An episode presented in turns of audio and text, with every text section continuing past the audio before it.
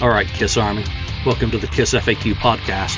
Thank you for giving us your time today and letting us into your head. I hope we don't do any damage.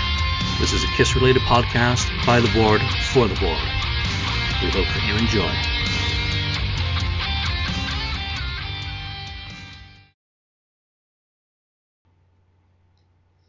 Welcome to episode 300 of the Kiss FAQ podcast. I guess we are Sparta. Um, joining me today are Michael Cavaccini, Hey everyone. Daniel Wees on the board, Hello. and I'm going to get it right today. Marcus Almighty. Mark. Thank Greetings. you all for joining me. Daniel and Mark, you were on the last episode, so hopefully you're both still healthy. Michael, it's been a while since you've been on. How are you doing in isolation, quarantine, and being made to be antisocial? Uh, doing well because I've always been like an introvert and an extrovert, um, and I'm lucky that I can work from home. And uh, I've been using any free time that I have to do things like play Elder Scrolls Online and escape to you know these fantasy worlds where uh, if we can't be in our own world, may as well escape to a pretty fantasy world uh, through an MMO RPG or something of that nature. So between that, books, movies, uh, games, all that good stuff. It kind of gives you an opportunity to catch up on all these things. Um, but you know, we did go for a walk yesterday um, and just kept our distance from people and all that. Um, but they said that in the news this week might be a rough week, so we'll probably play it even safer, just to be, um, you know, just to make sure we're not uh, potentially risking anything. But uh, you know, just trying to make the most of it, stay positive, uh, work out when we can, uh, so we don't waste away into blobs. Uh, and uh, that's it. So hopefully, you know, in a few weeks or a month or two, things will be better. But uh, right now, it's just kind of like you know crazy. You watch the news, you'll lose your mind. You know. Yeah, batten down I, the I hatches. saw a Swedish. I saw a Swedish guy in Barcelona. He ran a marathon in his apartment. So Nice. that's something to do. Actually, I saw something very cool yesterday. I don't know how many of you saw this, but uh, on Fox, they were showing, uh, they did a virtual stock car race. They had people, like actual racers, in their homes. With those kind of steering wheels, and they had the actual game. Like I, I guess it's EA Sports or one of those ones had it, and they had the actual commentators broadcast it while they were racing in sync with each other on this, and it was absolutely the funniest thing ever because they kept crashing every two minutes into each other. Like you would never think these guys are actual professional drivers the way they played in this game. It was like unbelievable, but it was it was entertaining, and it's you know something that maybe they might do more of these kind of like virtual tournaments online. You know. I, Well, I think wh- one of the why not racers. get, get Messi and Ronaldo on EA Sports Yeah. football? You know, having playing against each other, that sort of stuff would be really fun. Well, Sorry, one Daniel. good thing with what Mark is saying is, I think one of the racers was was one who actually crashed in in, in real life and became, you know, uh, had to sit in a wheelchair, and he was uh, he managed to to be a part of that game, so that was kind of nice. Yeah. That's good. I think circumstances, you know, are really resulting in creativity for many people and how they're approaching this, sort of the things that they do. And that's a fantastic segue directly into Kiss conversation. Paul Stanley has uh, put up his latest home video of him performing songs this morning, and today he um, approached uh, Making Love Hotter Than Hell and got to choose with stories from Electric Lady, stories about his inspiration. And you know what? It's really fun. And he, he says right off the top of, you know, the show is, you know, this is just him getting together with us as, you know, uh, casually. So he's not going back and fixing it and improving it and making it a massive production. He's just having fun, giving us something to enjoy together. And I think that really is a wonderful approach to how he's doing it. And I really appreciate him taking the time to talk about his song. So if you guys haven't seen it yet, do check it out. It's well worth 13 minutes of your life to, uh, you know, get away from Netflix and the news. God, turn the news off because you just don't want to have that.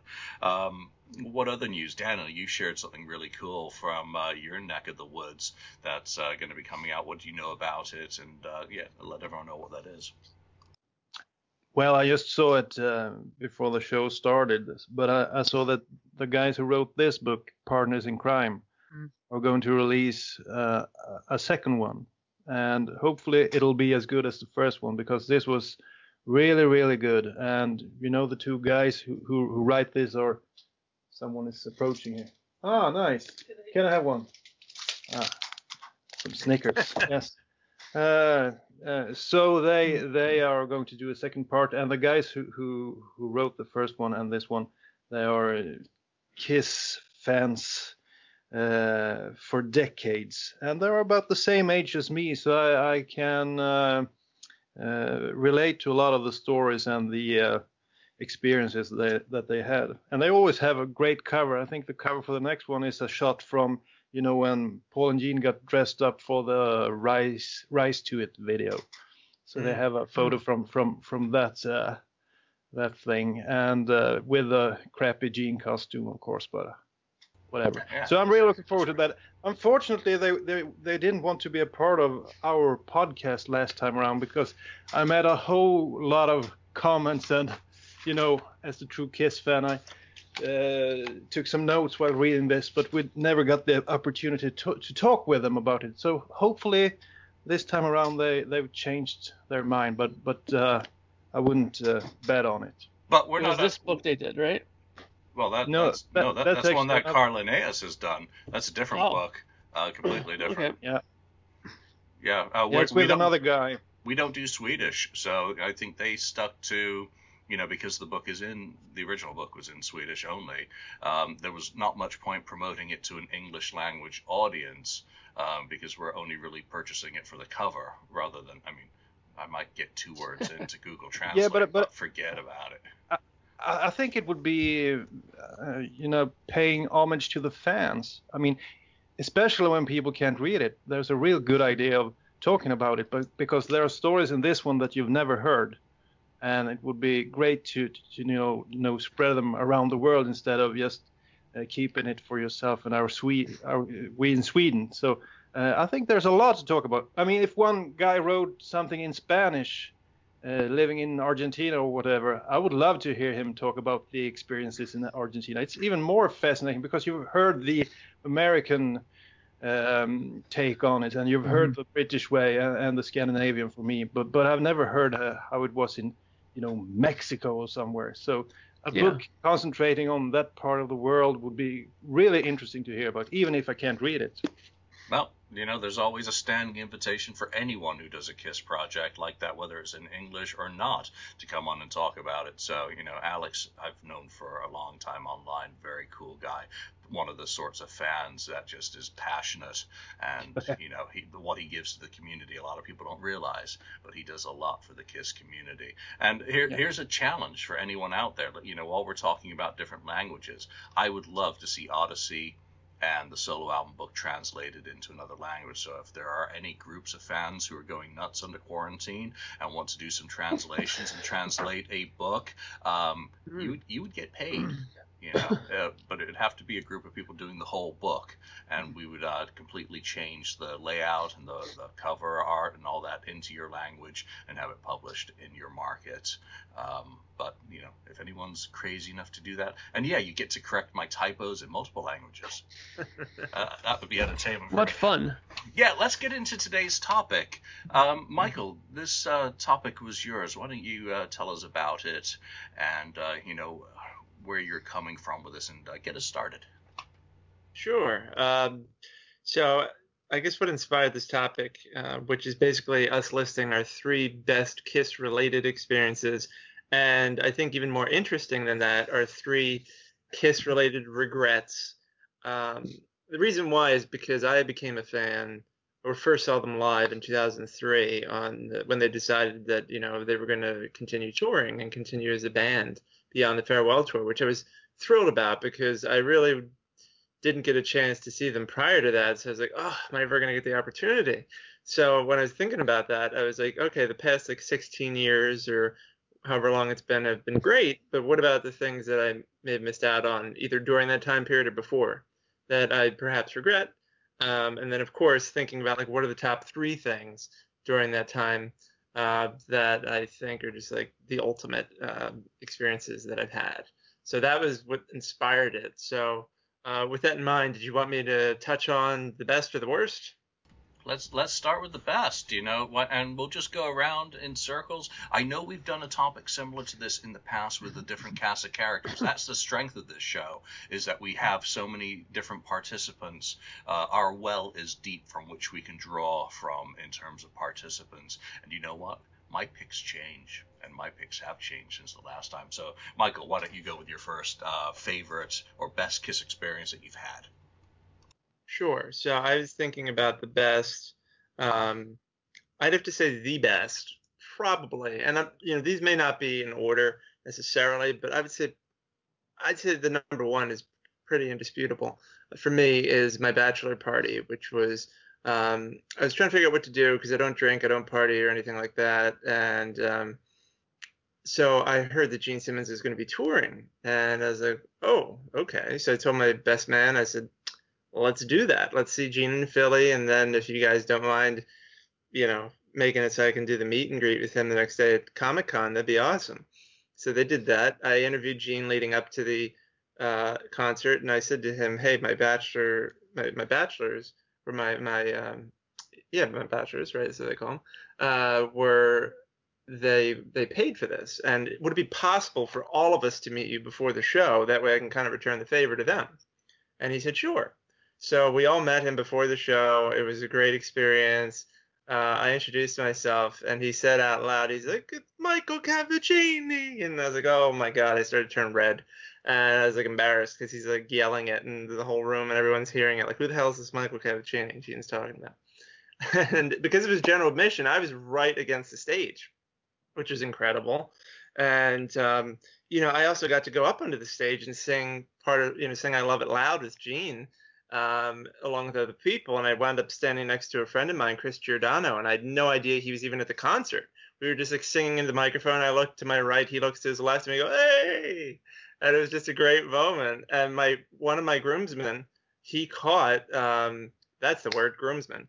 One of my groomsmen caught a guitar uh, from the opening band uh, that just like threw the guitar into the crowd. He reached up, grabbed it. So between us meeting Gene that night, catching his guitar, me singing live on stage, getting it filmed, uh, and then the next day meeting Gene again and doing you know the whole meet and greet at Comic Con was just incredible. I mean, it was just an amazing two days. Uh, and then obviously being able to interview him leading into that was even better. So it was just uh, really a bachelor party that totally exceeded my expectations.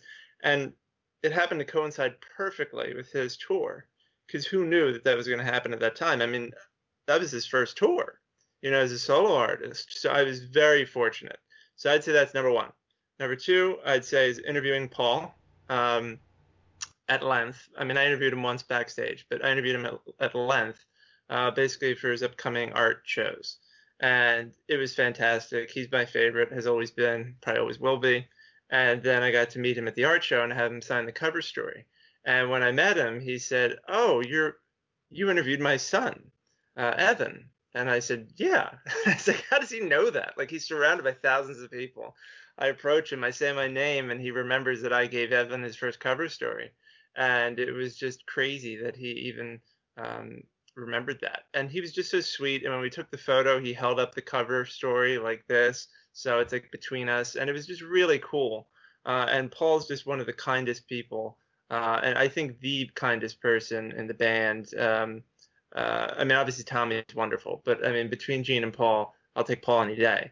Um, so that was just an amazing experience, and I was thrilled with that. And then the last one, I would hold, say, hold your hold your last one because we'll go back around yeah. and uh, we'll, we'll we'll recircle for you for your last pick and give the oh, other guys an opportunity. But how lucky, you know, anyone who got to see the Gene Simmons solo band because that was that was not a run that lasted as long as I hoped that it would, or hit as many places as I hoped that it would.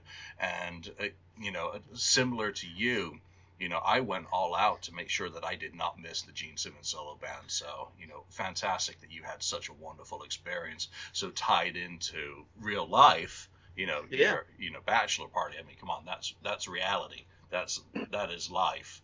Um, but managed to combine it with that that story you know, with you know something that just a lot of people won't have got to experience. Mark, let's go to you for your you know two of your picks, and you can tell us tell us if they're ranked or not ranked. Um, Um, yeah, they're not. I don't think they're really ranked. Um, two of them have to do directly with the band, and one of them has not nothing to do. Well, it doesn't have to do directly with the band, but they have a lot to do with the situation. Uh, so the one that's the well, I guess the one that's the most important to me, I'll say, is when I had the opportunity to take my two younger sisters with me to go see Kiss for the Psycho Circus tour.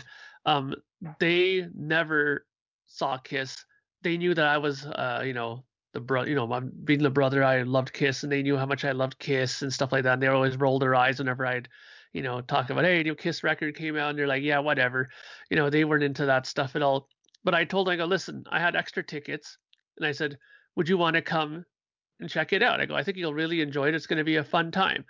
And they said, yeah, that they'll definitely come and check it out. And all I remember is my sisters being totally enraptured in the show. Like I kept looking to the side to see if they were enjoying it, and they were completely like lost in it. They were cheering, standing up, and then some of these songs they had no idea, you know, what they were, but they were, you know, cheering and pumping their fists in the air. And I just watching that was more enjoyable for me than almost the show. I mean, I had already seen them a couple of times from the reunion show at that point and stuff like that. So um, you know, missing a thing here or there didn't really bother me. I was just having so much fun watching them getting into it. To me, that's a really vivid, strong memory of, you know, something that was based around Kiss. So that's one of them. And the other one that's a very strong memory for me is when I got to meet Bruce Kulick at NAMM the first time I went. Uh, that to me will always be one of those great moments because, as I told you guys numerous times before, uh, NAMM is one of these situations where it's not open to the public. It's just musicians and people that deal with industry folk. So they're much more relaxed in an environment where they don't mind when somebody comes up and starts talking to you because they don't expect you to be just, you know, one of these like, oh my God, it's Bruce Kulick. Like, they're not going to come running up to him and, you know, drape all over him and cry or something, right? Uh, so it was it was really nice. I got to talk to him for like 20 minutes. We talked about different guitars, you know, what what, what he liked about the ESP guitars that he used and stuff like that, and you know, just other stuff in general. And his and his girlfriend at the time, I don't think he was married yet. I don't think, but she offered to take a picture with my camera and stuff like that. So it was a really really cool situation. One of the reasons why Bruce is still to this day my favorite member of Kiss because I mean I, he was just so friendly and receptive. It was like it, it felt like somebody who I had known for a long time and just reconnected with just you know years later. So those two are very strong memories for me based around Kiss. They're powerful you know anything that you share an experience with other people whether it's close friends or family at a show. I mean michael's touched on that with his story you know with groomsmen and you know bumping into a friend on i mean who bumps into a friend on stage? I mean that's just that's just next level sick that could only happen in kiss universe. Um, but that really i mean for me i'm, I'm not going to do my picks yet but the people part is just so powerful. Daniel, what about you? You know, give us two of your picks. Well, uh, uh, great stories, by the way. Uh, I'm not I'm not going to top them because my fandom is not quite the same as the one you're describing. I don't look up to Paul's uh, how Paul is as a person. I think Gene is pretty full of himself. Uh, Ace is sort of a you know alcoholic at least he's been. Peter Criss, well, nowadays he seems like a fun guy, but he seems to be a pain in the ass back in the day. So when it comes to meeting them and talking to them and and like, oh, he's the nicest person in Kiss, and this one is the funniest person. I have friends that are funnier than Gene Simmons. I have uh, friends that play the bass better than Gene, but it's something about the band and the music and how it has affected me uh, during the years. That's what's so powerful for me. I've never even had a similar experience, nowhere near the first time I heard Heavens on Fire. Uh, I still remember it to this day. I've told the story many times, but I was like eight years old and it knocked me out, you know, flat on my ass. Uh, I'd never heard anything like it, and to this day, I love that song. And it made me, you know, uh, uh it made me want to play the guitar. It made me want to listen to hard rock music. Uh, it um, started off all kinds of things. I wonder what I would have been if I've never heard that one. Maybe I would be into rap or something. Uh, but that one changed, you know, the course of my whole life, just that single time. So that's a really important part of my Kiss fandom. And uh, then, you know, Crazy Nights came. I didn't like that one that much. In the Shade, even worse. Uh, so the second strong memory, my favorite memory, is when I was uh, turned on MTV in '92, and I was waiting for the Kiss video from Revenge, the first one, and then I saw Unholy, and it once again I was kind of knocked out by the performance, and they seemed cool. Uh, you know, they um, uh, had been disappointed so many times uh, previous years. So this one, suddenly they seemed cool. Uh, they seemed current. Uh, people actually said good stuff about the band instead of ridiculing the Kiss fans. So that's a real strong memory for me as well. So I guess those are two of my biggest memories, and it always has to do with the music. Mm. And, and yeah. I think there's no wrong answer to this sort of question no. because everyone's going to experience things differently, and what resonates with them, you know, and, and carries through their life as part of their story. There, there's no, you know, oh, that's stupid. No, mm-hmm. that's awesome and you know remember that feeling of the first time you ever you know heard a musical act and it really had an effect on you emotionally or changed your life or sent you in a direction that you never ever would have guessed i mean that if anything is better than an experience that perhaps is a purchased one that you, you paid for because you just can't ever go back to it and you, you can't engineer it so excellent mine mine are mine are i mean this is my all-time favorite Kiss-related event, and it will never change, I don't think. Um, and it is Peter Criss. Um, Peter is, I mean, you you kind of touched on some of the negative history of him um, back in the day, but I've had a lot of interactions with him over the years, and they've all been absolutely fantastic. Um, whether it was you know talking philosophy basically with him we were talking truth and god you know which mm. and I, am not religious in, in that way but we were talking about truth you know backstage in 2003 but nothing will ever top and and i hope it doesn't top the seeing him at the club in New York City in 2017, performing a set of mm. his songs arranged the way he wanted them arranged, with supporting brass and a fantastic band, Sisters Doll, um, backing him up and him drumming and being the front man and being sick as a dog, and then seeing and interacting with him after the show but just being blown away by the performance of the amount of effort that he made on that show to make it his way. I mean, Strutter performed with brass. Yeah. Him singing Beth, him playing Sing, Sing, Sing, and having stories and an emotional connection of the Catman giving you his music the way he wanted to, with no one else to tell him how to do it, was just so wonderful and to be there with 250 or 300 other, you know, probably die-hard cat fans, um, and have him dedicate a song to Moochie. You know, it, it just was absolutely incredible. It was so intimate. It was in New York City, in a club in New York City, seeing Peter Criss. I mean, for me, and having missed so many events in my life, that just I will never stop blathering about that event. I will never get tired of listening to it either. It really is one of those things. Number two, Gene Simmons Vault. Obviously, a very much a paid uh, interaction, but because it was Los Angeles, because I did the second ever Vault to be presented, I've got a 15 minute video up on YouTube right now. It's private, but and I've never been able to watch it.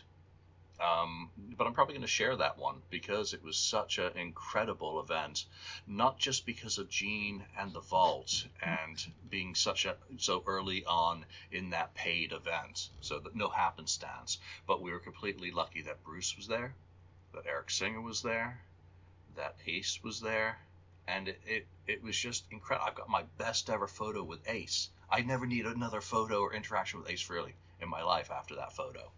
I have a picture of me hanging out with Eric and Bruce, the Revenge, half the Revenge lineup.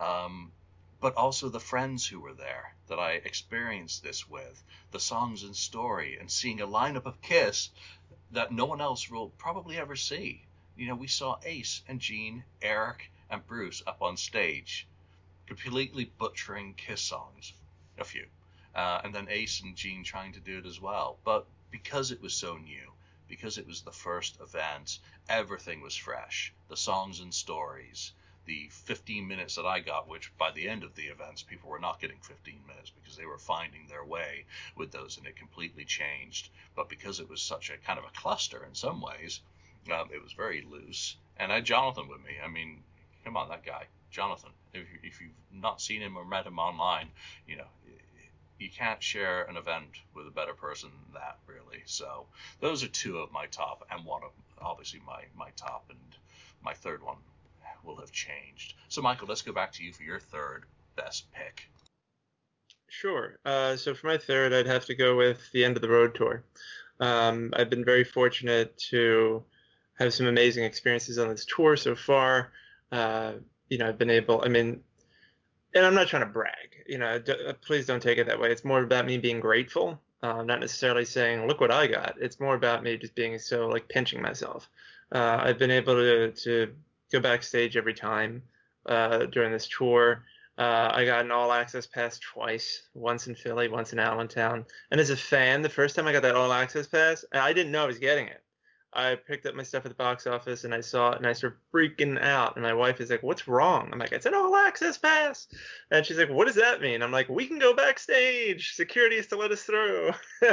and then when I got one in Allentown, it was like a God pass, meaning they couldn't stop me. So I was able to go right up to the dressing room door. Not that I was going to go in. I mean, I'm not a moron, but I was able to see the Superman curtain like in person. And I, I took a selfie in front of it. And, um, it was just so cool. I could, and I wandered all around the arena. I went up to the press box and I went, you know, to the back of the arena and I went to, you know, I was all the way up front.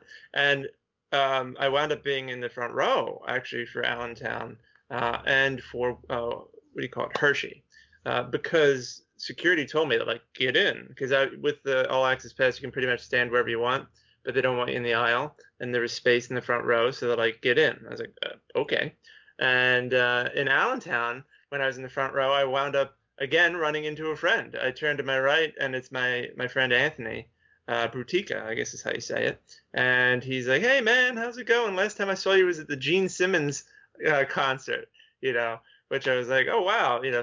Again, who knew of all the thousands of the people in the arena that I'd wind up standing next to him for the duration of this show. So for me, I think the end of the road tour is special not only because these experiences um, you know, backstage, meeting the band again, photos, all that happy stuff. But I think it's just really taking the time to soak it in, trying to attend as many shows as I can, um, and just really take it in because we really don't know when the last show is going to be for us personally, right? Like my next one is in August. Um, but that's the last show they have scheduled for anywhere near Philadelphia. Will I be in New York? Who knows? But I'd say just really take the time to appreciate it because trying to get into that final show is going to be real hard so um, I think it's important that we really uh, be in the moment, uh, whatever that show is before that last show, in case we don't get in. Um, so I'm trying to just really appreciate this tour as much as possible because it's kind of a celebration and culmination of uh, all the great experiences I've had over the past 16 years. And I'm so grateful, like I said, that they decided to tour again. Because had they not, I would have missed out on three Kiss cruises, all these interviews, all these concerts, all these amazing experiences, and obviously being on the show with you guys. So uh, I think that, that this tour is kind of a reflection and celebration of all those things. So that's why for me, it's probably my favorite tour.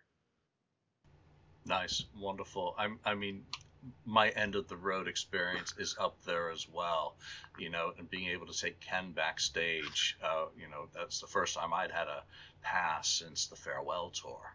So, um, but to be able to share it and pay it forward, like, you know, as Mike had done for me back in 2000 was really cool. Mark, what's uh, another one of well your final pick for your best your best Kiss experiences? Well, this one is uh actually has less to do with the band personally, but they have a great deal to do with the situation. Um, back years ago when I was uh, doing another band of mine, uh, you know, doing the ever popular auditioning of different people to come in and play, and uh, I had met this guy uh, named Ted. He used to go to school with me, and uh, we we hooked up and like, hey, what's going on? And we started talking, and he was interested in joining. So you know, we met up in our rehearsal spot, and then we decided to, after we did the preliminary introductions to each other, we decided to go back to his place and work on some songs at his place. He said he had a nice big jam room, and we could just you know crank up the amps a bit if we wanted over there. So he was like, okay, great. So I went over there, and the minute I stepped into his house, I already had a feeling that this guy was going to work out just fine. He had Kiss posters everywhere in his house. He had all these like, you know, really like, like perfectly plaqued and mounted things. Like you could really tell that his stuff that he had, he took, you know, great pride, and he had all these old black and white photos and frames and stuff like that. Like everything that you could possibly think of, he had framed and put up on walls. And in his jam room, it was all kinds of promotional posters from whenever albums came out and stuff and uh, you know he was he would show me some of his Les Pauls that he had because he was into Ace Frehley big time, right? So it turned into one of those things where we just sat in his room, we started talking about Kiss and what your favorite record is and stuff, and then we just started showing each other licks that we knew from different Kiss songs. And they're like, oh yeah, I know that too, and then we would just play, you know, like the parts. Like I would do the Paul parts, he'd do the Ace parts, and we would just jam. And three, four hours went by and I think we worked on about four or five minutes of the actual band songs that we were supposed to go over, but then we went over about you know four hours of Kiss songs instead.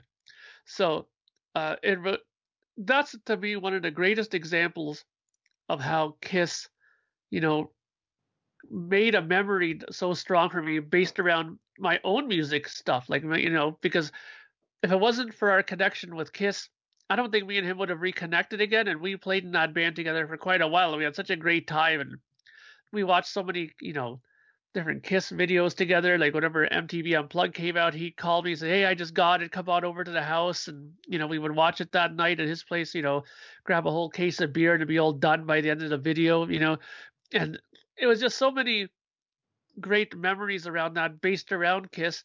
And you know, that to me is probably one of the most important thing I think Kiss does is it it brings people together, unifies them musically, not only because of the love of their music, but it also kind of re-kickstarted our love of playing guitar even more than what we had because we were having so much fun playing playing their riffs that it really got us inspired. We wrote so many songs after that because of that. We were so you know fired up with our connection of that music. It it really helped get the engine running. So that's a really really strong memory. I think all three of them to me are pretty equal in strength and what I remember of them. Yeah, very powerful. The, the power of the people connection can never be, you know, mitigated or devalued. Daniel, what about your last pick? Well, it it, it kind of resembles what Mark is talking about. Uh, you know, ch- sharing the experience with friends. Uh, me growing up, me and two other guys, we started listening to Kiss and we started playing the instruments, and we had to wait a real long time before we were able to see them live. But in 96 or 97, I think it was, we uh, got some tickets for the two shows in Stockholm Stadium. 35,000 people each night sold out. People were crazy at those concerts. And it was not only seeing them live for the first time, but it was like sharing it with your friends who had grown up listening to Kiss, and finally you saw them together.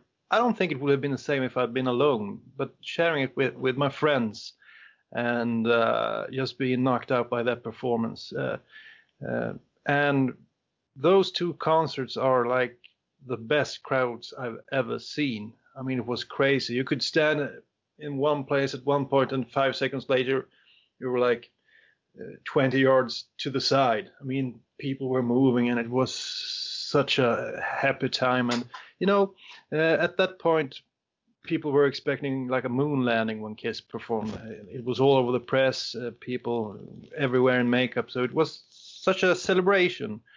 And uh, uh, I think we have to mention uh, Kiss Live. I mean, that has to be a big part of every Kiss fans uh, fandom, I think, because uh, there's no band really that um, has topped them when it comes to, you know, um, a show. I think uh, people have tried, but I, I, don't think even Rammstein or or uh, Alice Cooper or these other acts are near Kiss when they are at their best. So, so, so I have to say that concert and the experience with my friends, and I've never been religious. Well, maybe when I was a little kid, but uh, uh, this is the closest thing I'll ever be to becoming a religious man. You know, the camaraderie with with Kiss fans, uh, believing in something together.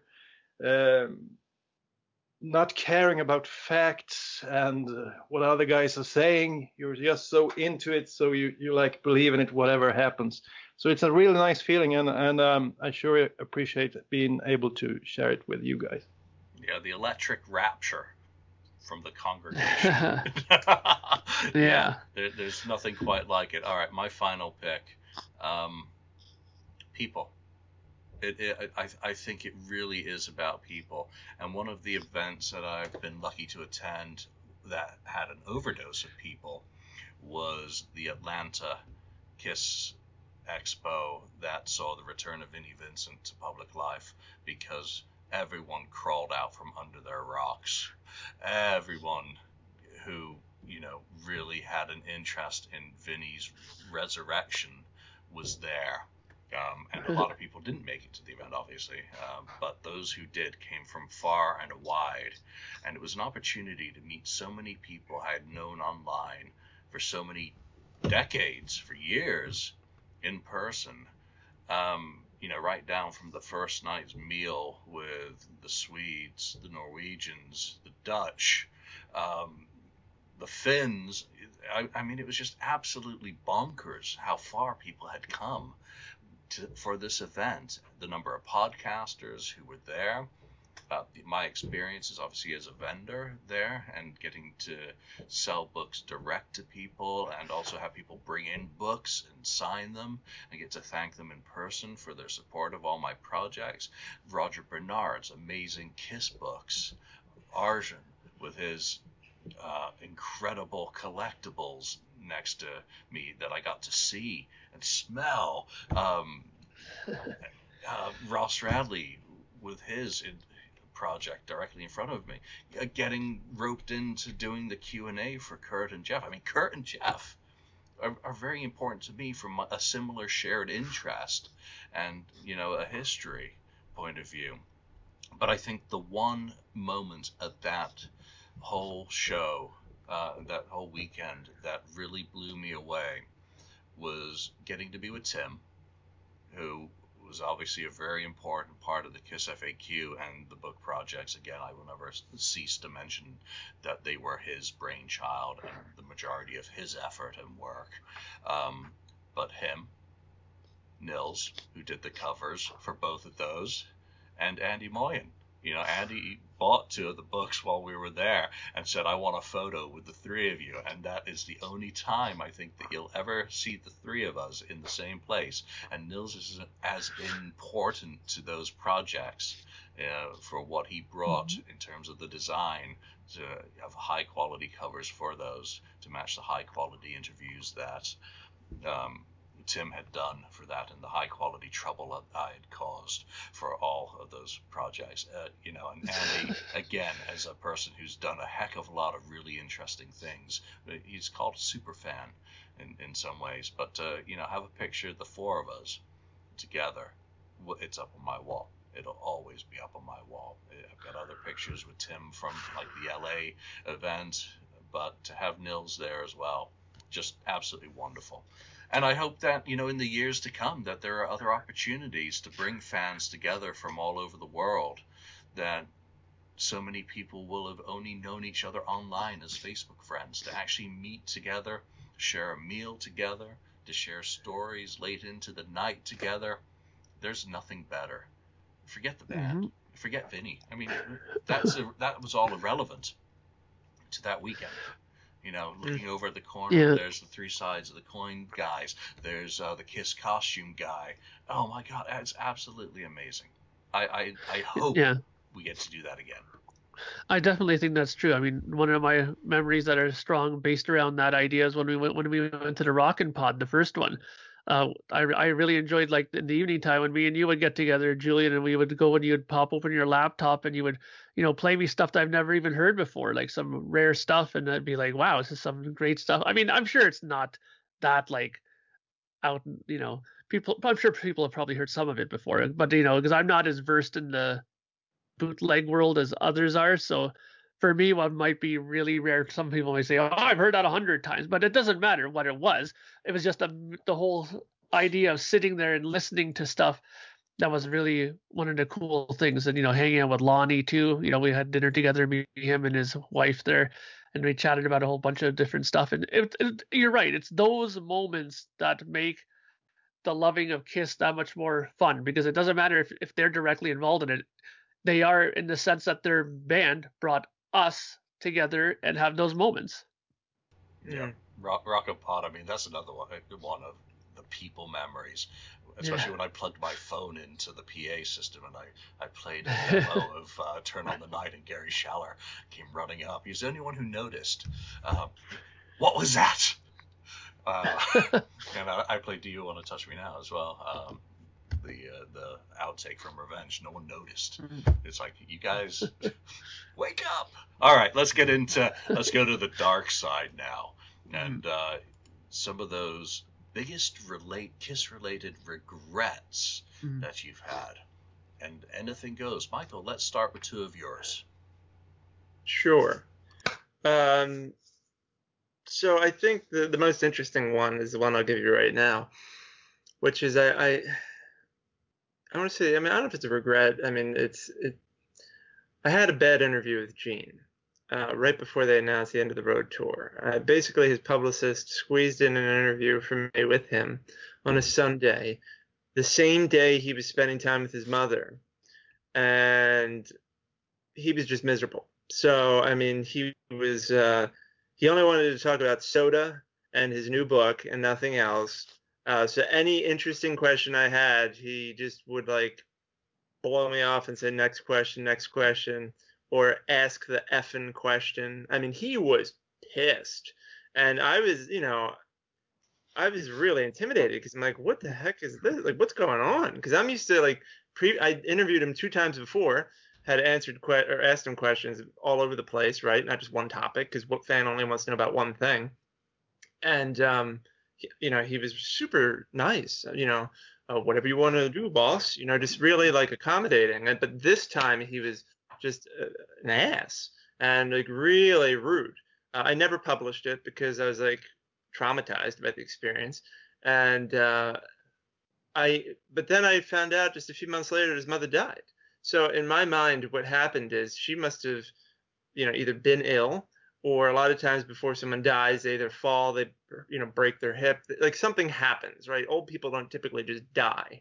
They typically something leads to it. They broke their leg, they never recovered, they get pneumonia, they die. Something like that occurs. So my guess is that she wasn't in great uh, condition, and he was, you know, obviously he's always loved his mother, and to him their time is probably sacred together, especially at that point in time.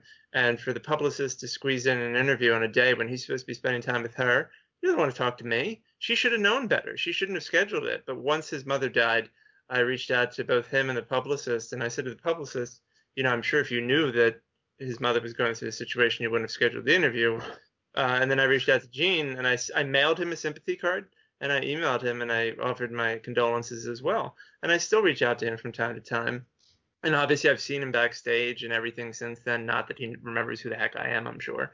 But um, you know, all's well that ends well, and I try not to hold it against him because yeah, he was awful, but but guess what? I can be awful too on certain days if you catch me at the wrong moment. So I just try to look at him as a human being, as you guys were saying, right? Kind of looking past the whole idol thing. Looking, pa- he's just a guy who I caught at a bad moment because of the circumstances, and he, you know, while he didn't handle the situation well, it is what it is. Obviously, I would have.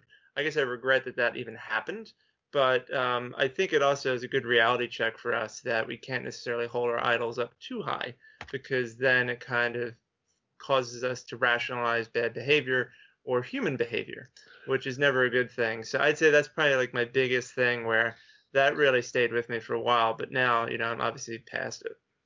And then the um, second thing, I suppose, which is not nearly as intense, is um, I'm pissed that I missed out on the Paul Stanley uh, Live to Win tour.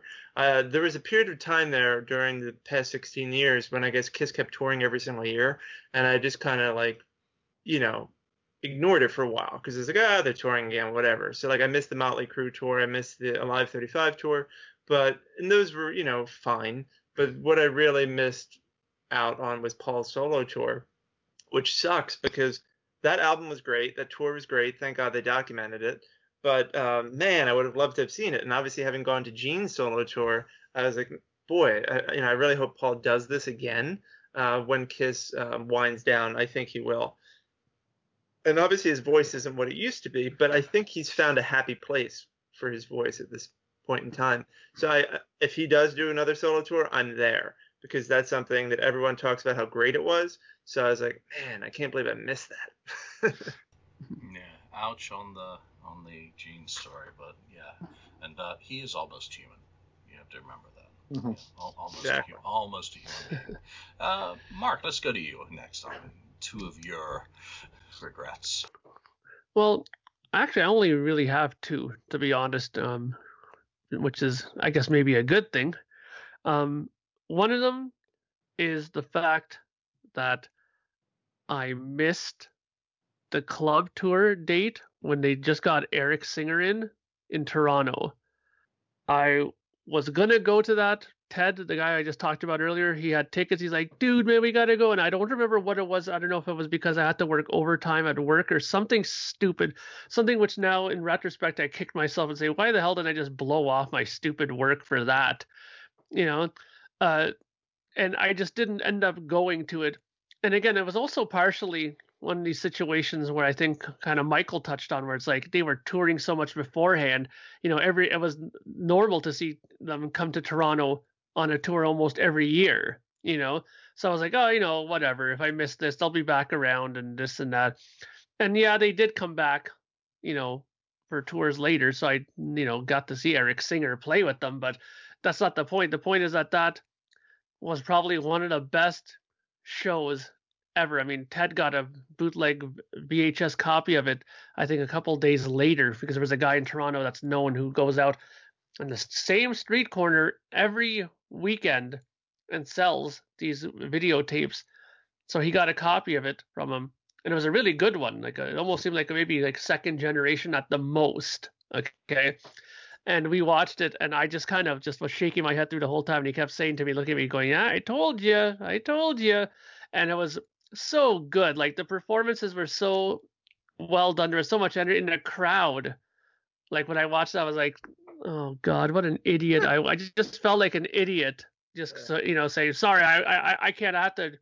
I really should do this overtime at work, moron. You know, that's what I kept thinking to myself that I did that. So that's the biggest one. The only other regret that I did have, and this is not so critical a regret, but in retrospect, being sort of a collector I do regret this is when Kiss put out Sonic Boom on those colored vinyls when it first came out, and you could get them for like fifty dollars or whatever was, some normal price. I was like, yeah, whatever, I'll get it later. Yeah, I'll get it later, and then realized that they were sold out. And then when I finally decided, as I got more hardcore into collecting, I got to go get that. I was like, how, how much now? I was like, forget it. I'm not dropping that much money for a copy of it. And you know, that to me is another regret because they were like staring right in front of me and they had still all the colors available and you know i was just kind of like nah whatever they'll be there. They're kiss records. They'll be around you know i'll get them at a later date. And then uh yeah they were gone. So that's another regret. But that kiss concert that club date thing that that still hurts now. All right daniel share the pain. Share the pain. Well i have a completely different type of memory. Uh, this goes back to, I guess, 93, somewhere around there. And uh, I was really into this girl. beautiful girl, and uh, she was into me, I think, as well. And things were progressing. And then she told me she liked a band called REM. And, and this Oh, will, will show you what, what when you're deep into fandom, what it can, can do to you. And um, I said to myself, I can't go out with a girl who likes REM. It's impossible. God damn. uh, And we almost got into, you know, confrontation there. But, but uh, I said a few too many words right then and there. Uh, and so she totally blew me off after that. And we never got to the fun stuff. So, so uh, that's my biggest regret. I, re- I, I, I, I- I had to get a reality check, you know if I'm this deep into Kiss fandom that it destroys relationships with girls that I really like, I'm in trouble. So I actually, like a few months after that, I threw away my Kiss stuff. Uh, I got rid of it, and I started to listen, listening to Frank Sinatra and Sarah Brightman. I had I What the hell? completely, completely messed with my mind, and. Uh, That's of amazing. course, after a few months, I came around again, and I that's another one I regret throwing away my Kiss stuff. I didn't have a lot as much stuff as you, you Julian, or, but I had quite a bit of stuff. But I just threw it away and started listening to Sinatra and tried to get that girl back, but it, it, it never happened. So that's sort of my uh, biggest Wow. regret, and it tells you how these this fandom can, you know, fuck with your mind, so to speak. But uh, I, ca- I came around and I uh, bought a new kit. But that's Wow. that's the way it was back then. Yeah. I was deep. Unbelievable. That's uh, that's different. Yeah, that's different. But uh, you know, as a true Kiss trooper, I couldn't really go out with a girl who liked REM. It was it, it was impossible. I could understand, you know, maybe Morrissey kind of interfering with, you know, your mojo, but Uh, REM? Ah, I didn't like him. I gotta ask though, Daniel, were you were you were you doing the Sinatra thing because you were trying to learn like that one key love song that'll win her back? Maybe. Well, I was trying to a more uh, have a, a, a more sophisticated approach and uh, Ah. started wearing, uh, you know, uh, but but it only lasted for a few months and, and then I became the rocker guy again. Nothing wrong with Sinatra. But I still like Sinatra. Yeah, somewhat. good. Good. Every- everyone should Yeah. give him a try. So, uh, do you have another one? No, that's about it. That- Because that- I that's it. top I that. think that's Wow. pretty heavy. I, I, I was Yeah. going to say, I mean, where else do you go from there in terms of uh, bit of a kiss bummer? Wow. Yeah. Well, okay, um, I'll, I'll do one of mine, and um, I'm going to leave it to just maybe three words Bob Ezrin, Odyssey. It never, ever, ever. and Maybe one day I'll get to tell the story. Yeah. But um, yeah, uh, you just have something happen and have the ramifications that it had uh, completely unintended, accidental. It's like a drunk driver killing someone. It's uh, you can never undo it, and it's just wow, really, really depressing still to this day. I will never be over it, and uh, you know. That, that's one. And then for me, it's missing the Live Worldwide tour in '96. I was at the University of Canterbury in England, and uh, I just blew all my money on you know stupid stuff and couldn't afford the gas or travel to get there to uh, Birmingham or to um, Wembley. So I never got to see Kiss in England, my home country. I had tickets in '99 to fly back to see them on the Psycho Circus store there in, in March, and work happened, and I had to cancel at the very last moment. So I will now likely never get to see them in Britain, which is um, a bit of a bummer because um, you know to be in a British audience, Mm. either up in Newcastle now or Liverpool Glasgow, any of the places that I've lived, would be absolutely wonderful. And I thought about trying to get out there during this last, you know, run, and you know just couldn't do it with the logistics of reality, well, life. So. You know, that would be my second. Michael, let's go back to you for your final pick. Yeah, actually, it's related to what you said. So, I, because I first saw Kiss live in 2003, I never had a chance to see the original lineup live. Um, which is why I really wanted to be at the Rock and Roll Hall of Fame for their induction, which I was, so I could say I saw the original lineup together, um, you know, live, just not musically. But because um, really, my first concert was in 1998 to see Rod Stewart, who was incredible, and um, so I missed out on the reunion tour. I think mainly because when I was that age, I didn't even realize going to concerts was like an idea. Like to me, like musicians were just like on a CD or on the radio. I didn't even think like, oh, I could see them live when they're in my town because I wasn't really independent, right? I was a mm-hmm. kid. I was in sixth grade. I wasn't thinking like I'm gonna go buy a ticket on Ticketmaster. Like that just wasn't something I did. And um, I guess the idea just didn't occur to me until after the farewell tour. So I'm like, oh, I could have been to the, the reunion tour and the Psycho Circus tour and the farewell tour, but I just didn't even have the thought to attend uh, because it just wasn't part of my reality. Um, so I guess I'm, you know, uh, that's a shame. But I have met um, all of the original members and the current members. I've interviewed everyone except Peter, I think, because whatever. Uh, I've tried. But um, so I mean, you know, even though I missed out on that, I mean, again, thank God they document all this stuff so we can still relive it in some way. Um, and the convention, the Kiss, I'm kind of adding this, but the Kiss conventions, like from the mid '90s, where they did, you know, the um, acoustic shows and they had the museum, and oh my God, that would have been incredible to experience that too. But again, I was like a, in fifth grade, like I don't even know how old I was but um, that would have been amazing. See, this is why I'm like an old person in a younger person's body. I wish I was like a teenager in the 80s. I would have been, I would have seen all of this. But um, you know, again, I can't complain. I've had some amazing experiences, but I think you know that original lineup and missing out on that kind of you know magic um, is, is, something that uh, I regret. But um, you know, it's totally understandable why I missed out on it in the first place. Yeah. You got to be like Ace Frehley. No regrets. No memories, no regrets. Just mm-hmm. can't, can't, can't, can't, remember. Um, Mark, let's get to you for your final pick. Actually, I I don't have any other regrets than that. I did I did tell you the two that I had, but those are really my main regrets. Hmm. And Daniel, of course, doesn't, doesn't, have anything to add. So I do. Do I add one? I I think probably not giving away half of the FAQ to uh, have a full-time 50% partner when I had the opportunity. I waited too long and lost the opportunity. I think it, the the FAQ could have benefited in terms of content had I done so. Um, you know, been a, read the situation a bit better. You know. And How do you I think do, it would be different? What what would be different in, in detail? I, I, I, think it would have continued to have better content, more interviews, more. Um, it would have grown in that direction to becoming more of like the fanzine that um, existed in print in the 1980s, in particular mm. in the 90s. I mean, thinking back to you know some of those great Ron Roxborough, Firehouse, um, you know, mm-hmm. Nico, of course, in, in Europe, and Strike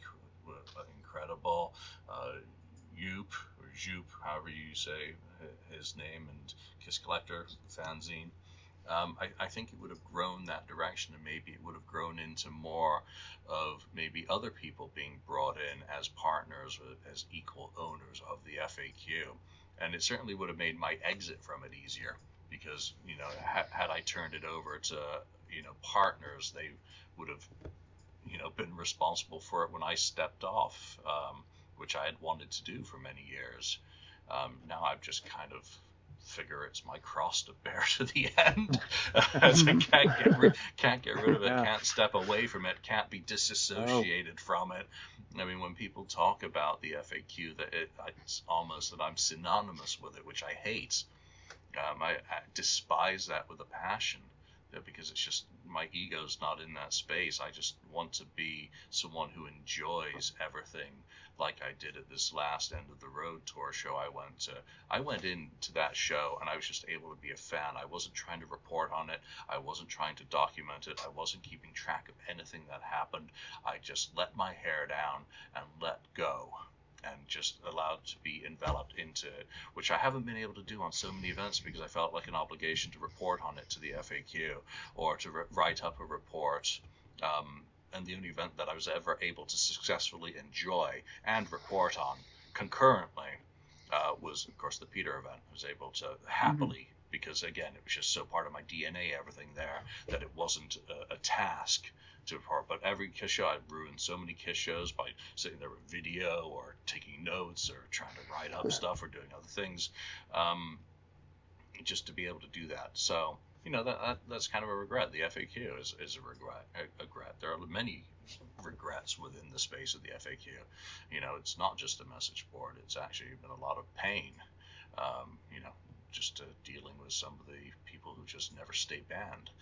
Um, so yeah, that you know, one of my regrets is I never got to turn it over to someone else to take it in a new direction.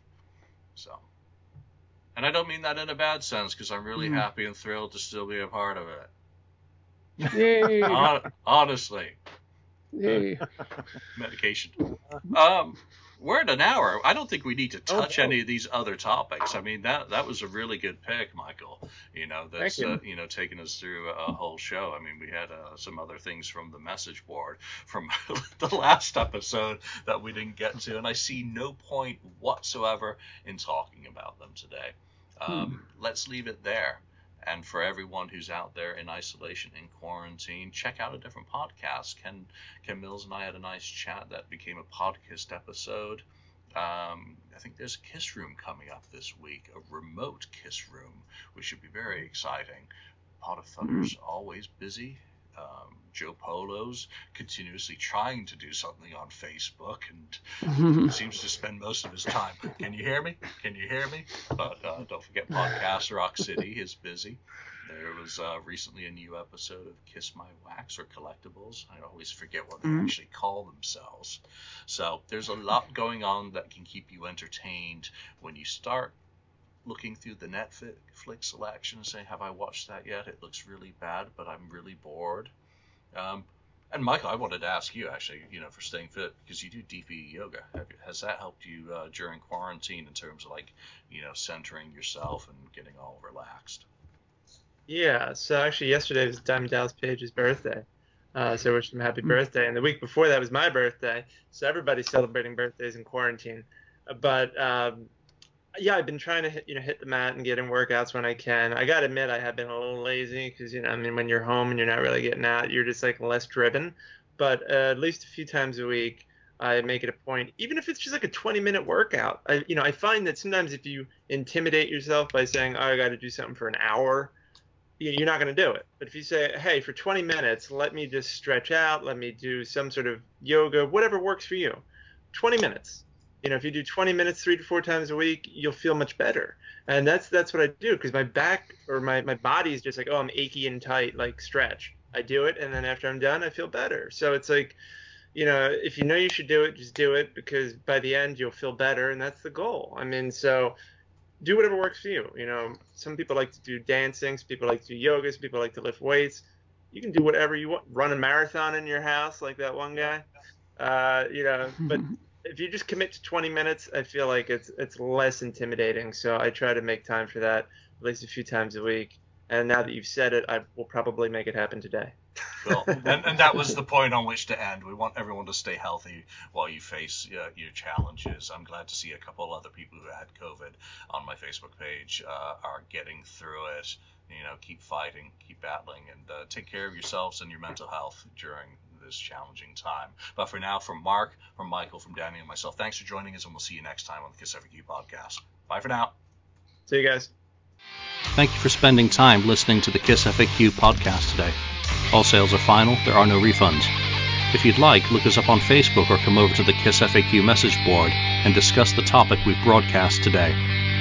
Don't forget to rate us on iTunes, Spreaker, or wherever you've listened to the show. We hope you'll join us again.